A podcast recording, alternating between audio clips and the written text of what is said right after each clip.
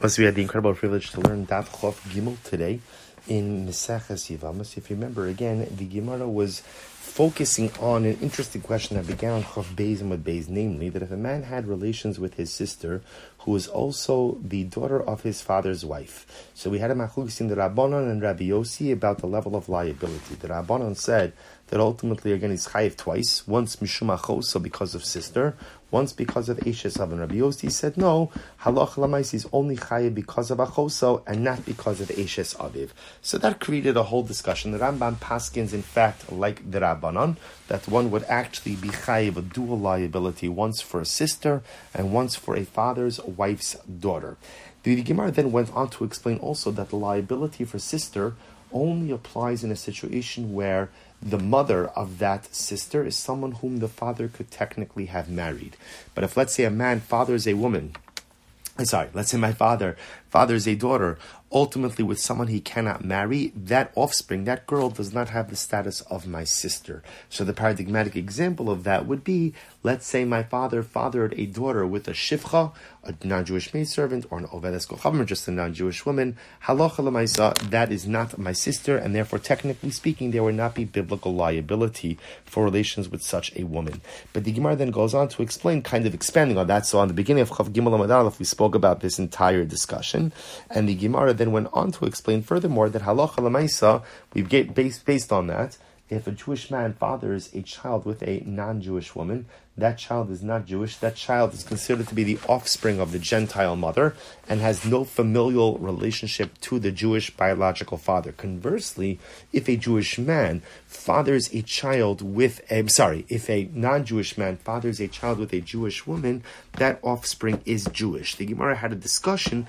The Gemara first called the offspring kosher. The Gemara said, really kosher? No genealogical blemish at all. The Gemara said, rather, the child is Jewish but is pasul. So we alluded to the fact fact that there is some level of discussion exactly what that particular term pasul means.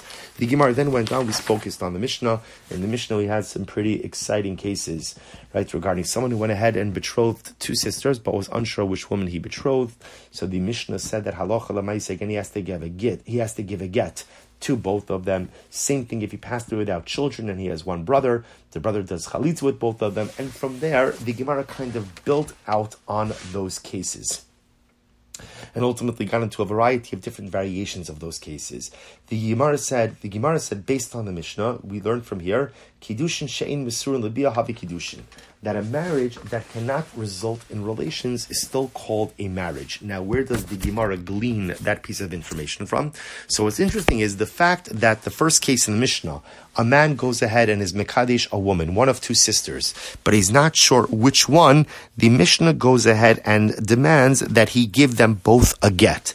Now remember, it would be prohibited from him to live with either of these women, because halach lamaisa, one of them is his wife and one of them is the sister of his wife. But because he doesn't know which one is which, relations would be prohibited. So the Gemara says, you see from here that even though relations are prohibited, the kiddushin itself is still a valid kiddushin. So this proves that even a marriage which cannot result in bia is still called a marriage. To which the Gemara says, no, you can't necessarily prove that point. Why? Because it's possible that the case in the Mishnah was where the man at first did have clarity which woman he betrothed, but then afterwards, again, for some reason, there was some level of confusion. So in other words, there was a point in clarity clarity. It was a point of clarity, and that point of clarity, relations was permitted and possible, and therefore halacha lamaisa.